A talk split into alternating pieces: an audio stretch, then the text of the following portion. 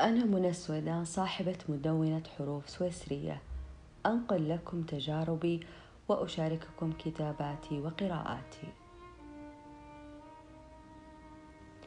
أساليب التواصل كثيرة بين البشر ولكن الكلام هو أبسطها وأسهلها وليست مجرد أصوات نطلقها أو أحرف نكتبها. الكلمة معنى ندركه وأثرا نتركه. موضوعنا اليوم قوة الكلمة وتأثيرها. هناك كلمات تقال قد تكون حياة جديدة لشخص ما، وكلمات قد تؤدي إلى موت شخص آخر. الكلمات تأثيرها أزلي، فبعض الكلمات ما زالت حية، صدرت من أشخاص ماتوا منذ زمن بعيد. عمر بن الخطاب الإمام الشافعي نزار القباني وغيرهم الكثير. هل التقينا بهم؟ كيف عرفناهم؟ لماذا نتذكرهم؟ لأن كلماتهم أثرت في شخصيتنا.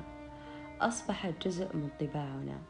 كيف ننساهم وكلماتهم داخل تركيبتنا النفسية؟ الكلمة القوية لا تنسى وتصبح كلمات ملهمة.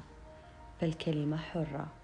تخترق المسامع وتستقر في القلوب والعقول فما أقبحها حين تكون سلبية. تأكل من القلوب. لا تستهين بكلماتك وتقتل احدا بسيف لسانك. يحكى أن مراهق قال لرجل مسن أنت يا أعور. أجاب الرجل المسن أنا فقدت عيني في الحرب لترى عيناك هذا الوطن. من منا لم يتحطم تحت ثقل كلمة متهورة؟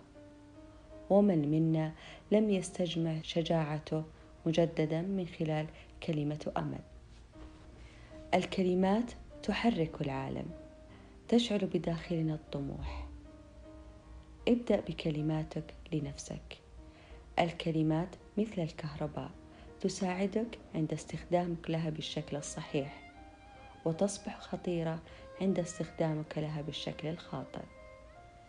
مثال عندما تحدث نفسك بأنك جميل يأتيك الجمال باحث عنك يبحث عن شبابك ونشاطك.